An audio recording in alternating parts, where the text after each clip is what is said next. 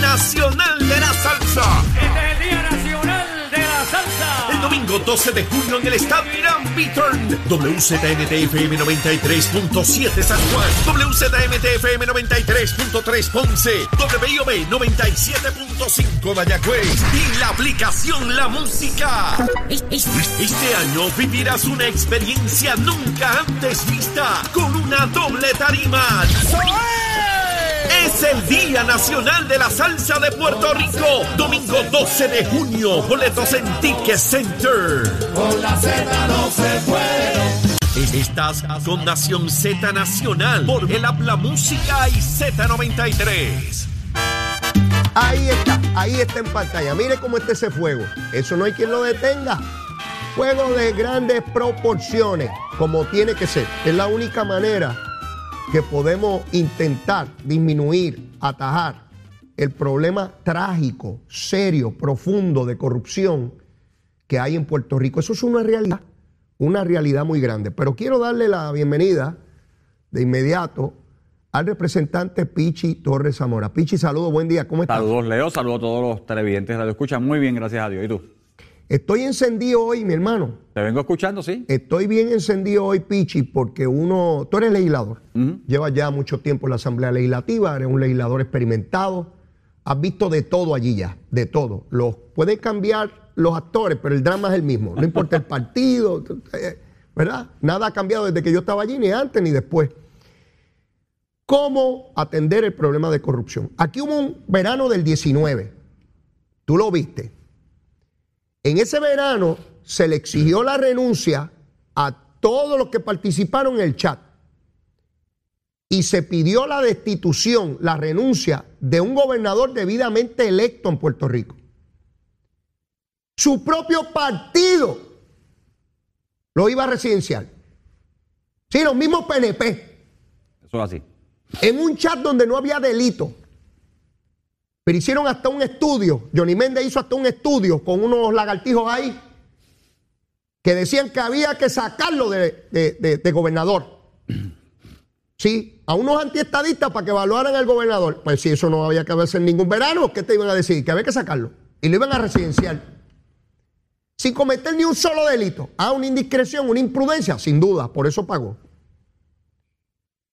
Y hoy resulta que tenemos a un alcalde, por los hechos que ya yo he descrito, que están ahí, no es porque yo los diga, se le encuentra causa, que está suspendido, y su partido político, todo el liderato de ese partido, Cámara, Senado, Alcaldía, todo el mundo escondido. Y dicen que hay que esperar a una convicción. Y de otra parte vemos a un gobernador que le pidió la renuncia a Ángel Pérez, que no ha sido convicto, al de Aguabuena, que no ha sido convicto, al de Humacao, que no ha sido convicto, a un ayudante de él, cuando se comenzó una investigación, tuvo que renunciar. O estamos en contra de la corrupción o somos una masa de hipócritas. Y lo que interesa es siendo nuestro amigo, nuestro pana con que hacemos gestiones. O si es de nuestro partido, ¿verdad? ¿Ves? La doble vara que tanto yo discuto aquí. A Ricardo Rosselló lo clavaron en la cruz, sin cometer ningún delito, un gobernador que tuvo que renunciar.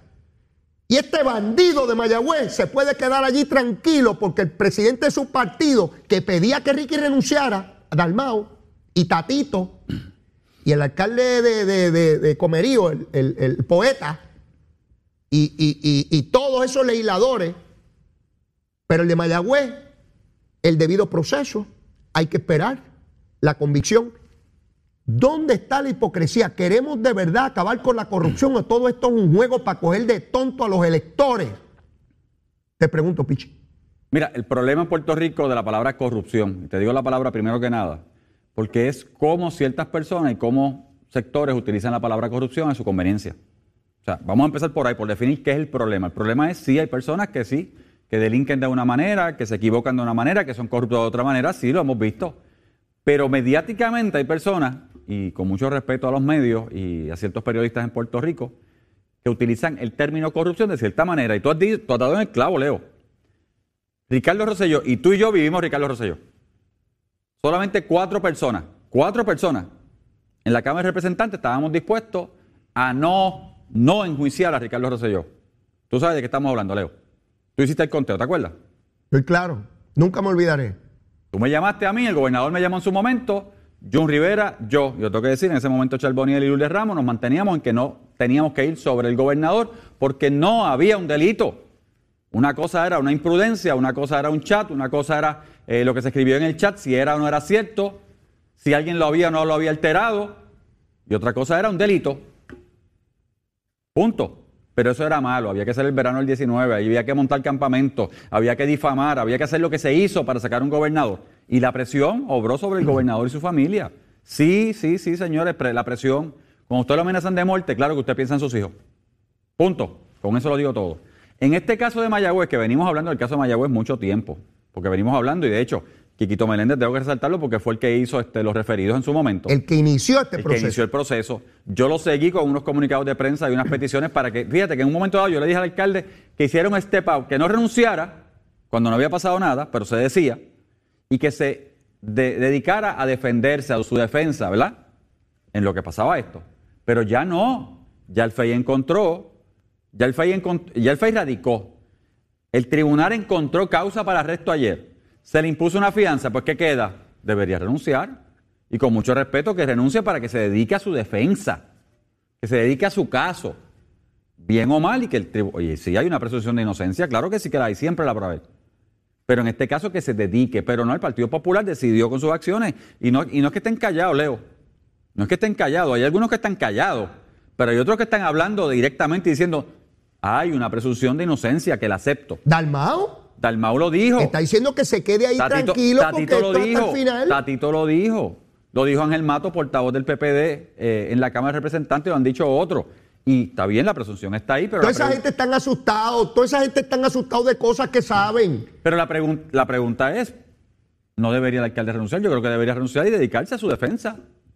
Va a ser lo mismo que Acevedo Vilá. Se amarran al poder para defender su trasero. Le importa poco su partido, le importa poco su ideal, le importa poco los funcionarios de colegio, le importa poco los líderes de barrio, le importa poco la gente que se entrega de verdad y sin poder ninguno, ni salario ninguno, defienden a su partido. Lo que les importa es ellos primero, ellos segundo, ellos tercero. Y ha ocurrido con PNP también. Esa es la verdad. Suerte que tenemos un gobernador que no le tiembla el pulso. Y al primero que acusan, sean federal o estatal, para afuera, papito, para afuera, porque tú no naciste con un sello que dice tienes que ser alcalde o tienes que ser legislador. ¿Ves? Ese es el problema aquí. O combatimos, Pichy, o estamos liquidados. Y si el que llegó falló, falló. El mundo no se va a acabar. Tú no naciste con un sello que decía Pichy Torres Zamora tiene que ser legislador. No, claro que no. Te fajaste, lograste el escaño, en un momento lo perdiste y fuiste al pueblo nuevamente y te dio ese favor nuevamente. Ese es el proceso, ¿verdad? Uh-huh. Pero si fallaras tú, como si fallara yo, pues no podemos seguir ahí. Esto no es por un poder divino. Pero ¿cómo rayos lo entienden los políticos? Es esta cosa de protegernos los panas. Porque yo viví donde tú vives, Pichy. Yo viví donde tú vives.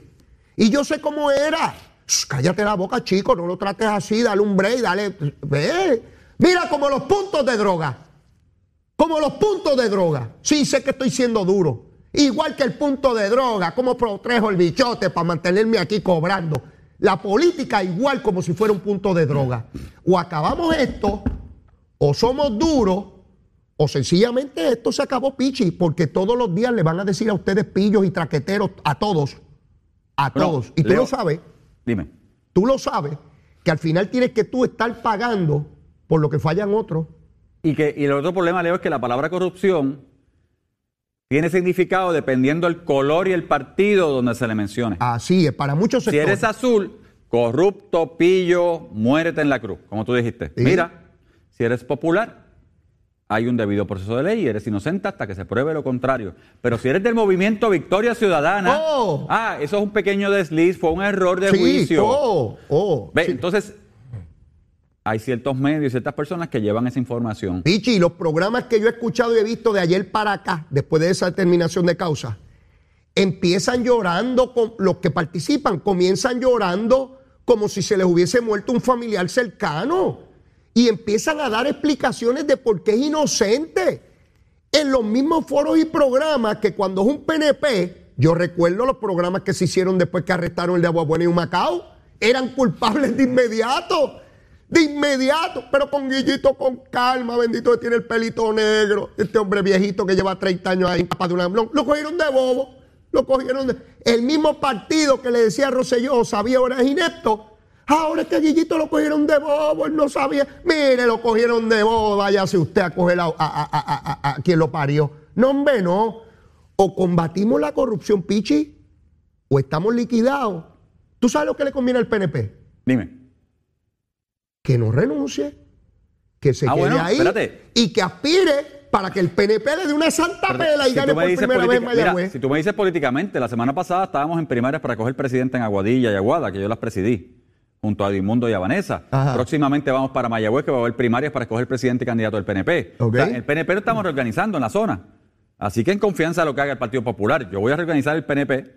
En Mayagüez hay estadistas, hay PNP, siempre los ha habido, señores. Claro. Lo que, obviamente hay que buscar un candidato que lleve el mensaje correcto, que una, que no polarice, y créeme que Mayagüez...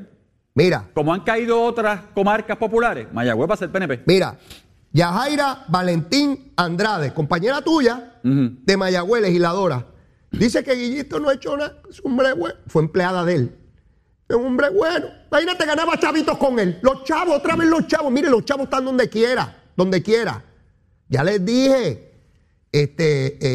los chavos, ella dice que no ha pasado nada, loca por meterse a la alcaldía.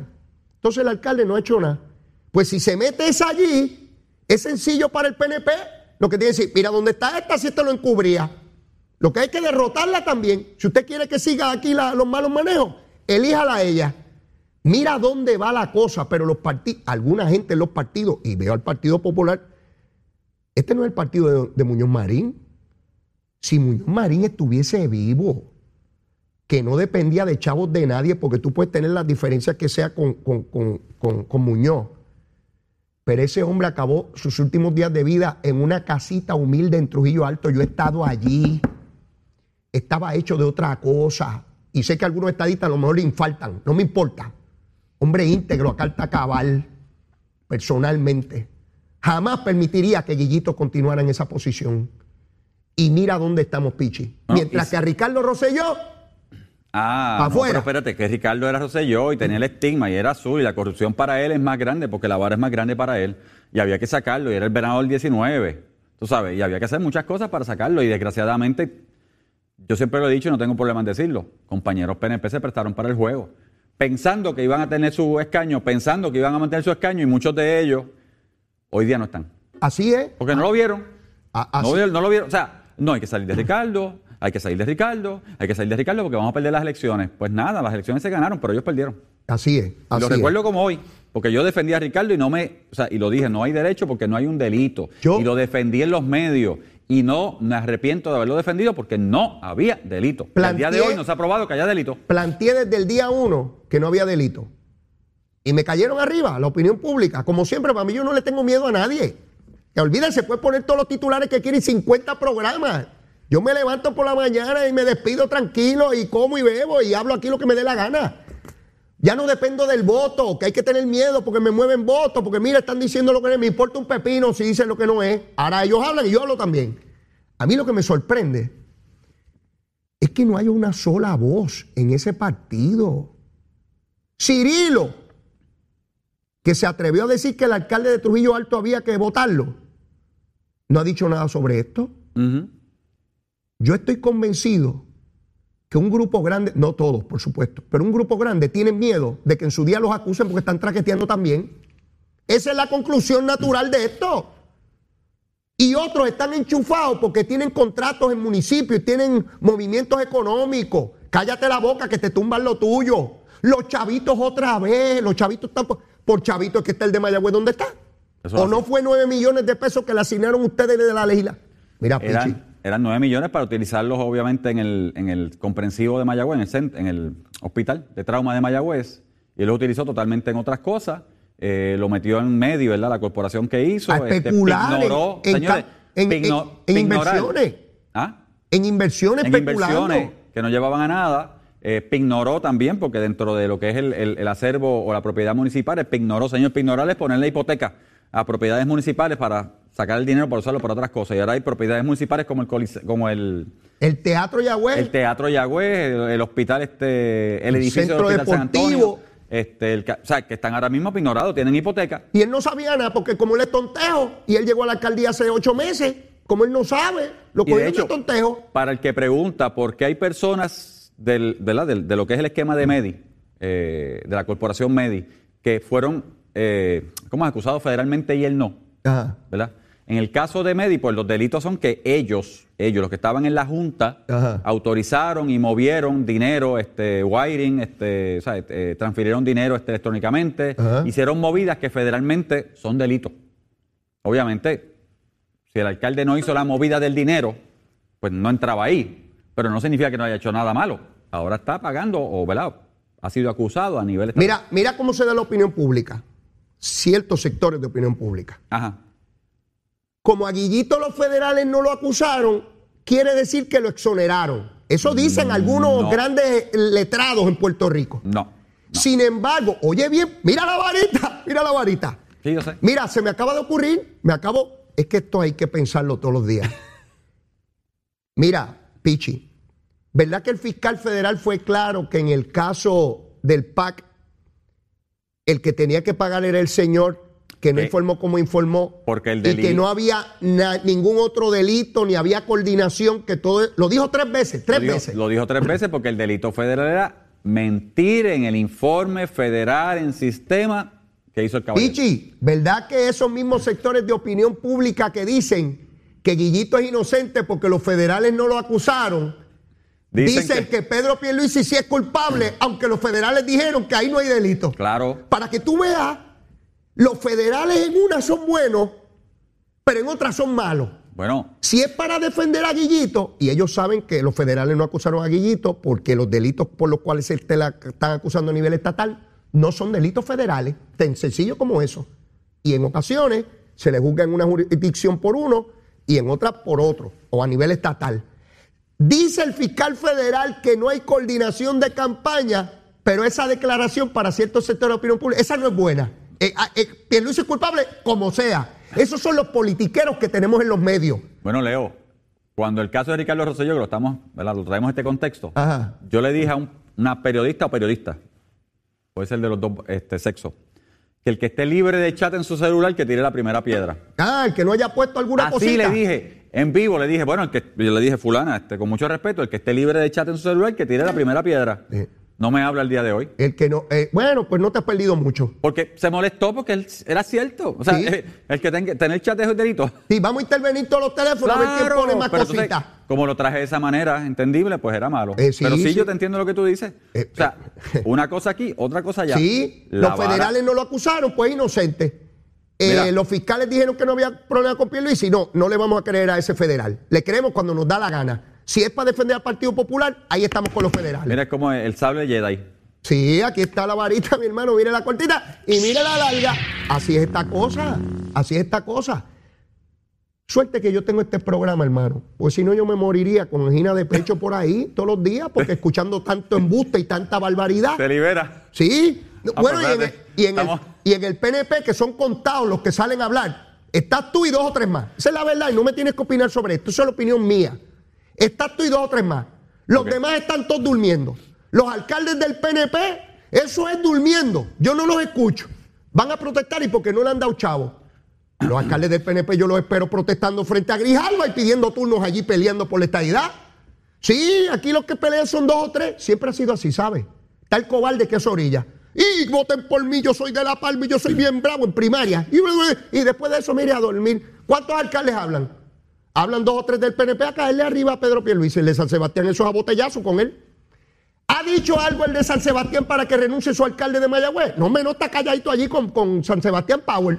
Ahí tuvo un cortocircuito, de eso no puede hablar. Ahí está calladito. Mire, mi hermano, si somos del partido y de La Palma y arriba La Palma, ¿qué Palma ni qué Palma? Está todo el mundo ahí en todas esas cuestiones de los partidos defendiendo su propio cosito. Bueno, acuérdate que también, si vamos a derecho, ya vamos a hablar ahora. Me quito el sombrero de político, me pongo el de abogado. Póntelo. El delito que se le está imputando, porque se encontró causa ayer al alcalde de Mayagüez, que es la utilización del dinero debidamente programado, autorizado para una función en otra función, ¿verdad? Ajá. Porque básicamente así se puede interpretar. O sea, yo te di este dinero para usarlo en el centro médico de Mayagüez, pero lo utilizaste para esto, contrario a la ley. Ajá. Si vamos a los informes de Contraloría de muchos municipios en Puerto Rico, ¿cuántos municipios no ha pasado eso? Ah, pues está todo el mundo asustado. ¿Me entiendes? Porque de repente yo también transferí para donde no era. Tenías dinero para pagar el seguro social. Y lo usaste para esto. Y lo usaste para pagar nómina. Tenías dinero para pagar esto y lo sacaste por esto para pagar nómina. Ese fue el señalamiento que le hicieron a Aníbal Vega Borges, mi hermano, en Toa Baja, porque de un préstamo que era para gestar, lo utilizó para pagar nómina. Y se le procesaron a dos directores de finanzas. Pues yo te voy a decir, esto es sencillo, aquí hay que agarrar el toro por los cuernos. No se podía hacer, punto, no se puede hacer. Pero ¿hay diferencia o no hay diferencia entre una persona que le debe nómina y tiene que pagarle unos empleados y tiene un dinero disponible que lo va a reponer de manera inmediata y que no está especulando sobre ellos, porque no lo está mandando al mercado de inversión a ver si se pierden o no? A uno que lo metió en inversión y se perdieron. Pero te digo más, esa entidad federal que la cual prestó dinero, en el caso de Toa Baja, le debía miles y miles de dólares al municipio y no se los pagaba. Y una de las defensas de uno de los directores de finanzas, que de hecho no le han celebrado juicio todavía, estoy esperando a ver qué pasa, porque ese es bravo. Sí, ese es bravo. Dijo, no, señor. A mí me debían tanto dinero la agencia federal. Y yo cogí dinero del préstamo para esto. Sí. Y me debían tanto dinero. ¿Cómo si no me pagan lo que me deben? No puedo utilizar el dinero que tengo disponible para pagar la nómina. Porque nadie se ha hecho un billón al bolsillo, que es la defensa de Guillito. ¿Ves? ¿Hay diferencia o no hay diferencia? Pero ¿sabes qué? No se puede hacer. Sea Vega Borges, sea Guillito, sea quien sea. Ah, entonces están todos los alcaldes asustados por eso. No sé. Ah, pregunto. Pues tú te quitaste el sombrero político y te pusiste el abogado. Pues yo le pregunto al abogado. Pregunto yo porque realmente creo que es la primera vez que se encausa a alguien por este delito. Bueno, la gravedad de este asunto, Pichy, vamos a los hechos. Porque esto es complicado. No, el caso Medi de Mayagüez. Tú eres alcalde de Mayagüez. Complicado. Llevas 30 años allí. Dime. Toda esa región pidiendo un centro de trauma. Centro de trauma es que si yo tengo un accidente y estoy hecho 4 pedazos, todo virado, no me traigan a San Juan. Y mi vida está a punto de colapsar, no me pueden traer a San Juan porque voy a morir. Exacto. Décadas pidiendo eso. Vale 9 millones. Te doy los 9 millones a Pichy Torres Zamora. Y tú, en vez de trabajar de inmediato con eso que es tan urgente, vienen y que unos bobos, porque como tú no sabes de eso, contrataste unos bobos que saben y mandaste eso al mercado de valores a especular a ver si te dan y que unos chavos por eso, Pichy. Espérate, y no solamente que me diste el dinero, es que el dinero era para salud y yo, alcalde, en este caso Guillito, Lo pedí. No, dáselo al municipio, porque yo puedo ser más efectivo que salud. Claro, así fue el asunto. Yo voy a hacerlo más rápido que salud. Entonces, algunos alcaldes quieren que tengan fe en ellos, después que han acusado tanto alcalde. Y yo quería ser alcalde. El pueblo me dijo que no. Me dijo, Leito, Palmonte, tú como el monito de Santurce, aquí tú no vas a ser ningún alcalde. Pues no lo fui. Fantástico. ¿Quién sabe de cuántas cosas me libré? Había gente que me decía, mira, eso era que Dios no lo quería. Yo, bendito, pero como que Dios no lo quería. Pues, mira, oye, mire, ¿quién sabe de lo que me libré? ¿Quién sabe de lo que me libré? Pues los que son alcaldes o cumplen con la ley o que se vayan para su casa, Pichy. Que se vayan para su casa. Pero no se puede permitir esta barbaridad. Pero más aún, ¿a quiénes le pedimos la renuncia, Pichy? ¿A los de un partido? ¿A los que me parezca? ¿A los que son mis enemigos políticos? A los que son mis adversarios políticos dentro de mi partido. Sí, porque había gente en el PNP que Ricardo Rosselló era su adversario y se treparon en el monito del verano del 19 para caerle arriba. No era por principio, era por todo lo contrario, era por busconería política. ¿Cómo yo destruyo a este condenado que yo no lo quiero ahí porque yo no lo apoyaba y monto a otro que es el que yo apoyo para mis cositas? Sí, Pichy, ya, mira, vamos a hablar claro al pueblo. Vamos a hablar la verdad. O nos hace libres o nos encarcela. Yo aspiro a que nos liberen. Lo que no podemos es ser hipócritas en esta cosa ya. Esto no aguanta más. Pichy, los partidos principales siguen perdiendo electores a todo gender. Aquí hay un candidato que llegó segundo en Colombia en la primera vuelta, que de lo único que habló fue de corrupción en una campaña por internet y ahora puede ser presidente de Colombia. No habló de más nada. Nadie sabe cómo piensa, excepto que va a que combatir la corrupción. Así está Victoria Ciudadana comiéndole las entrañas al Partido Popular, Pichy. Y el Partido Independiente que no quiere hablar de la independencia. Exacto. De ninguna manera. Corrupción. Porque lo que quieren es corrupción, pero quieren ganar por lo lindo, lo bonito, ¿verdad? Y las campañas de Jim. Tenemos que ir a una pausa, Pichy, y luego de la misma venimos con tu recomendación de almuerzo y queda un chispito de cañaveral. Lo quemamos rápido. Llévatela, Che. Que venimos bajando, mire, chévere, aceleradamente. Nación Zeta Nacional por la Zeta. Ahí estamos, mire, ahí está el fuego en el cañaveral, como tiene que ser ya en la última media hora de Nación Zeta Nacional, mis amigos. Y voy a regalar un boletito adicional, mire, para el Día Nacional de la Salsa. Eso es el domingo 12 de junio. Y a los maestros y profesores, Case Solutions te lleva al Día Nacional de la Salsa el próximo domingo 12 de junio en el Estadio Hiram Bithorn. A todos los maestros se le ofrece el teléfono para que puedan tener dos boletitos. Es el 787-622-0937. Oígame, maestro y maestra, 787-622-0937. Case Solution le da a nuestros maestros dos boletitos para el Día Nacional de la Salsa. Llame de inmediato si usted es maestro o maestra. Pero mira, los que están viendo y escuchando, usted también puede ganarse. Yo regalo un boletito a esta hora. Mire, llame al 787-622-0937. 622-0937, debo decir, 37. La segunda llamada se lleva un boletito aquí en Nación Zeta Nacional. Así que ya sabes. Pichy, llegaron las 9:30. Recomendación de almuerzo, dile. Chuleta. Chuleta, como dirá. No, mira, hoy está chuleta, si hay un majadito, chuleta con majado, amarillo o tostones. Mira para allá, pues te voy a decir lo que recomienda Nilsa Márquez, que me escribió tempranito en las redes. Dime. Me dijo, Leo, recomiendo arroz mamposteado, chuletas fritas, amarillito y una rajita de aguacate. Y me puso buen provecho. Fíjate, estamos ahí. Están ahí, están sincronizados, por eso quise reseñártelo. Tú sabes que yo soy el presidente del Frente Unido de Chuleteros Boricuas Puertorriqueños. Y yo con la chuleta, mira, pueden poner la mejor langosta del mundo. La mejor.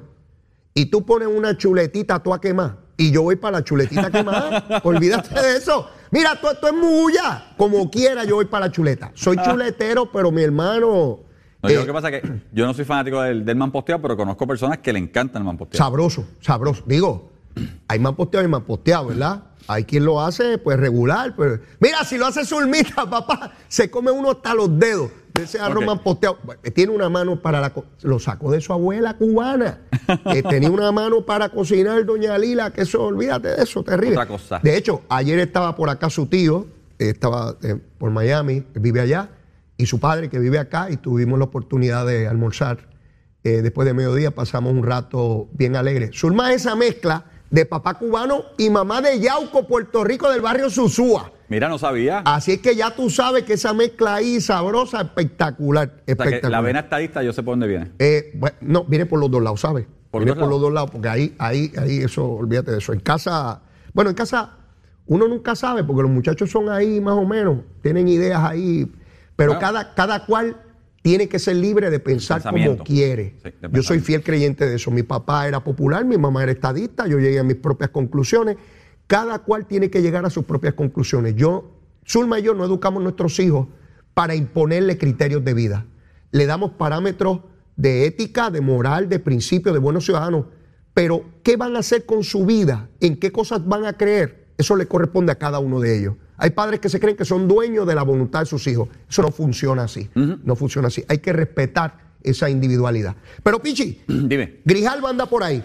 Sí. Cuéntame. Me decías en la pausa que deben tener una reunión mañana. Quiero saber. Mira, esta mañana nos llamaron de Fortaleza para citarnos a una reunión. Cuando digo reunión, al liderato completo del Partido No Progresista, a las 11:30. Vamos a estar reunidos con Grijalva. Recuerda que él viene a Puerto Rico, necesariamente no es la comisión per se. Él está como presidente de la comisión, básicamente escuchando, porque realmente va a estar Si no le llaman vistas, son unas reuniones.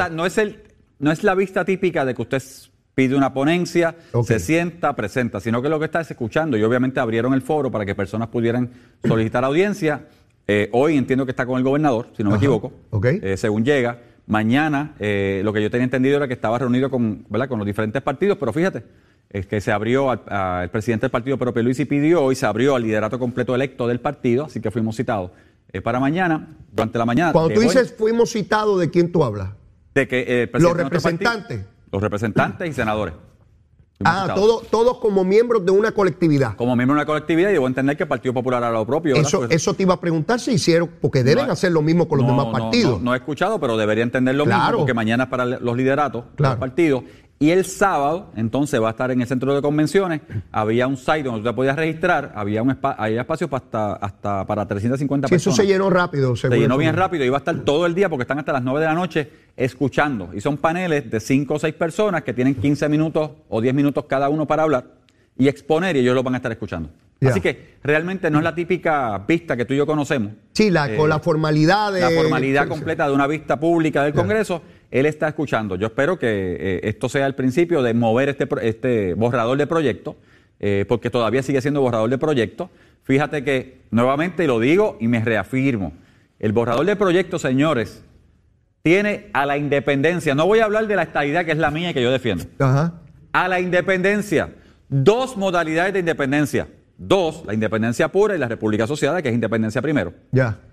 En el borrador de proyecto, y yo no he escuchado al Partido Independentista, Juan Dalmau, ni a nadie defendiendo la independencia. No, porque no quieren hablar de la independencia. Quieren, como ganaron y sacaron, como sacaron 140,000 votos eso para en la pasada elección, para ellos es ganar. Porque estábamos en el gimnasio, porque estábamos con esto, porque somos bonitos, porque somos lindos, lo que sea, pues quieren mantener esa campaña. Yo siempre he dicho que el que tenga duda que un partido independentista, si llega al gobierno de Puerto Rico, lo primero que va a hacer es una orden ejecutiva para solicitar la independencia de Puerto Rico, que vote por ellos. A ver si no lo van a hacer. Sí, hombre. Pues, eso lo van a hacer porque son independentistas, creen en eso. Igual es el podría ser el primer y último turno al bate. Y es que igual, cuando el gobierno estadista procura adelantar la estadidad, eso no es ningún secreto. Porque yo lo digo porque se nos critica a los estadistas, otra vez la vara, cuando estamos en gobierno y movemos la estadidad. Porque somos un partido, de hecho, en nuestra insignia dice estadidad primero, igualdad. Estamos promoviendo eso, y ahora que y luego de haber ganado el plebiscito, ¿verdad?, el referéndum de noviembre del 2020, claro que tenemos política pública para hacerlo. Así que, nuevamente, no escucho a los independentistas, hablar de independencia, no escucho a los socialistas independentistas del partido Movimiento Victoria Ciudadana hablando de la independencia. No. No, porque no lo van a decir, porque hay que escuchar, hay que esconderse detrás de los temas, de lo lindo, de lo bonito, de las campañas lindas, a ver si ganamos. Y después, obviamente, pues tú sabes, llevan el mensaje del junte. Ah, vamos a hacer junte. Ah, aquí no se permite la segunda vuelta. Ah, tenemos que hacer junte, tenemos que hacer candidaturas coligadas. Señores, no.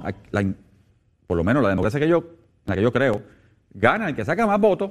Pichy, la campaña... y no hay que ser científico nuclear para esto, va a estar centrada en la corrupción. Ah, claro. Esa va a ser la discusión primaria. Estoy claro. En esa campaña del 2024, todo el mundo acusándose de cuánta barbaridad hay. Y estos partidos pequeños van a tratar de encubrir sus intenciones de gobierno diciendo que ellos atacan meramente la corrupción. Voten por mí porque nosotros no somos corruptos. Voten por mí. No te hablan de lo que quieren, ni lo que procuran, ni lo que promueven. Te van a hablar solamente de eso. El ejemplo más dramático y más reciente es el del candidato en Colombia que llega segundo en una campaña a través de redes sociales diciendo que va a acabar con la corrupción. Porque eso es un tema que asfixia tanto a la sociedad. Y yo he dicho aquí que los partidos mayores tienen que prestarle particular atención, y por lo menos veo a Pedro Pierluisi claro en eso. No permite a la primera acusación, está fuera, llámese como se llame, no importa si es amigo o no es amigo, si llegó más tarde o más temprano, si lo acusaron está fuera el juego, Y en este elemento, y volviendo a Grijalva, ¿cómo podrá ser posible que antes de que Grijalva se vaya de Puerto Rico adelante un calendario al menos preliminar de este proyecto? ¿Cuándo se va a radicar? ¿Cuándo se llevaría a votación en la comisión, donde ya no debe haber objeción por lo menos de los demócratas, porque los dos proyectos convergen en uno? ¿Y cuándo se espera, aunque eso ya es labor de Steny Hoyer, pero cuándo se esperaría que vaya al pleno de la Cámara? Bueno, yo espero que haya presión en el sentido de solicitarle a él que presente un calendario, que diga para cuándo. Porque yo estoy convencido que si se logra en las próximas semanas, este mes, mover el proyecto por la cohesión que ha tenido, porque todas las facciones están ahora detrás del proyecto. Es un proyecto que fácilmente debe pasar en la Cámara, en el Congreso Federal. No debería tener problema en la Cámara. No debería, y con Steny Hoyer ahí no debería tener problema. Así que el Senado tenemos que trabajarlo, pero hay avenidas, hay formas, hay maneras para trabajarlo en el Senado. Antes de llegar al Senado hay que pasar por la Cámara. Hay que pasar por la Cámara, y yo creo que se tiene que pasar, yo creo que pasa por la Cámara, personalmente. Así que yo creo que eso se va a dar, yo creo que las conversaciones del gobernador con Grijalva se van a dar. Fíjate que algo que tiene el gobernador, el liderato, es que Grijalva está en Puerto Rico y va a escuchar a puertorriqueños. Y los que va a escuchar, si los independentistas no entran al juego porque no quieren hablar de la independencia, si los populares siguen en el berrinche de que Lela tiene que estar allí, pues va a escuchar exactamente a los que creemos en la descolonización de Puerto Rico, y va a escuchar tal vez a populares que creen en las repúblicas sociales, que eso no es malo. No, mira, Narmito dijo hoy. Ajá. ¿Te acuerdas de Narmito? Sí, el de la... Narmito. El candidato... El de Salina. Dijo que votaba por la estadidad en el proyecto. ¿Que Narmito dijo eso? Sí, lo han reseñado por ahí. ¿Pero se estaba dando un palo o eso fue a sangre fría? Bueno, yo no sé, pero... Acuérdate que él se va al mangle a beber pitorro. Se iba allá con Natal y todo. Él le hacía unos paris en el mangle, en Salina. ¿Estás seguro que no se había dado un palo cuando dijo eso? ¿O no me puedes asegurar que no tenía un brebaje alucinante en la sangre? ¿No estaba ahí? Pero eso lo inhibe. ¿Cuándo Narmito dijo eso de que si está la estadidad, él vota por la estadidad? Durante la mañana de hoy, unas entrevistas que le hicieron, él dijo que si llegara un proyecto donde no estuviera Lela, él votaba por la estadidad. Ah, no, pues hay que traer a Narmito a beber ron para acá también. No puede beber ron nada más que en el mangle. Ah, no, olvídate de eso. Tengo que traer a Narmito al programa. Mira, los populares no te quisieron, te votaron en contra allá en tu pueblo. Echa para acá que tengo otro mangle para ti. Es que acuérdate que sí, pero es que si estaba bebido, pues yo no sé si la declaración es válida para... Mira, deben haber estadistas molestos diciéndome, pero Leo, no te burles del hombre que quiere votar por estadidad y tú te pones a burlarte de... Nada, yo sé que miles y miles de estadolibristas votarán por la estadidad y lo sabe todo el mundo, por eso es que le tienen pánico a este proyecto. Bueno, hay estudios que dicen que 85% plus de los puertorriqueños votarían por la estadidad. Es que no hay otra alternativa. O sea, y lo sabe todo, aún los que lo niegan lo saben. Sencillo, te dije, no sé si lo hablé la semana pasada, pero te dije que lo bueno del proyecto es que la discusión se centra en la ciudadanía americana, ¿verdad? Y lo que eso significa. Todo el mundo quiere ciudadanía. Sí, y lo que eso significa. Hasta Bernabe quiere ciudadanía. La ciudadanía y chavitos federales. La ciudadanía significa chavitos federales, ¿verdad? Chavito. ¿Cuál es el titular de un periódico hoy? ¿Cuál es? Bueno, que van a bajar el PAN en un 25%. Y la gente está gritando. Y eso crea alerta, ¿verdad? Claro, pero ¿por qué lo van a bajar? Porque lo subieron por el COVID, que fue la ayuda extra que le dieron a las personas necesitadas. Y ya se está acabando el COVID y se acabó la ayuda. Se acabó el COVID, se acaba la ayuda extra. ¿Quién ayudó para ese 20% y pico que en una familia que recibe $400 llegan a 600 y pico? Sin duda. Ah, los americanos, ¿verdad? Los yanquis. La ciudadanía. No queremos los yanquis, son unos bandidos, pero no me quiten la ayuda. O sea, ¿nos lo dieron a los puertorriqueños porque somos lindos? No, señor. No, ¿por qué? Porque somos ciudadanos americanos. Así es. Ah, pues entonces, el titular de hoy, que lo están llevando como que el gobierno de Pedro Pierluisi va a perder un 20% en PAN. No, señor. El gobierno de Puerto Rico, Pedro Pierluisi, logró que porque somos ciudadanos americanos llegara las ayudas del COVID, lo que significó darle más dinero. ¡Qué malos son esos gringos! ¡Qué abusadores son esos personas que reciben PAN! Pero eso se acaba. Tienen la lengua rubia, el pelo rubio y el esófago rubio. Si fuéramos Estado, tendrían el seguro social suplementario por un lado, tendrían el SNAP por el otro. Igualdad en todas las ayudas. Ok, está bien. Igualdad en todas las ayudas. Más del 20%. Saluda al profesor que está por ahí. En lo que llega a la igualdad, voy a ir a procurar las chuletas esas. ¿De verdad? Yo me voy con el mamposteado. Uno amarillito, el aguacate y agradeciéndote siempre que los jueves estés con nosotros. ¿Ya se acabó? Se acabó, mi hermano. Se acabó el tema. Se nos quedaron muchos temas. Mira, dale saludo a Grijalva. Okay. Y yo sé que tú no bebes, pero él se da el palo. Invítalo con Narmito a ver si se hace estadita ahí con él. Pero que no lo meta al mangle. Que no lo meta al mangle. Dale, nos vemos, Pichy. Cuídese mucho.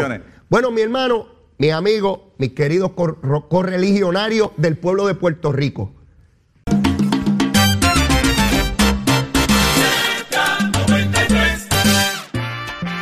Bueno, mis amigos, ya en los minutos finales de Nación Zeta Nacional, los artistas Michael Castillo y Luis Miguel, cubanos, jóvenes cubanos, que componen y cantan la canción Patria y Vida, están siendo juzgados desde el pasado lunes en Cuba. Se le removió su abogada 3 días antes del juicio Una cosa sencillamente increíble. Les imponen las condiciones y sencillamente dicen que por cantar están tratando de subvertir el orden en Cuba. Los exponen a 10 años de cárcel. No escucho a nadie en Puerto Rico levantar la voz sobre la libertad de expresión, sobre cómo meter preso a artistas y cómo tolerar la dictadura cubana que ya lleva tantas décadas. Aquí tranquilo, cogiendo las púas, aquí cogiendo los chavos de los americanos, pero diciendo que son malos y favoreciendo con el silencio la atrocidad de meter preso a personas 10 años por cantar canciones de paz y de amor. Así está el mundo, tenemos que mirarlo. Caribeños y latinoamericanos, ¿verdad, mis queridos camaradas? Caribeños y latinoamericanos, como siempre, la lucha hasta la eternidad. Y no tengo tiempo para más. Mire, no importa lo que yo grite aquí, yo soy un nene bueno, una chulería en pote.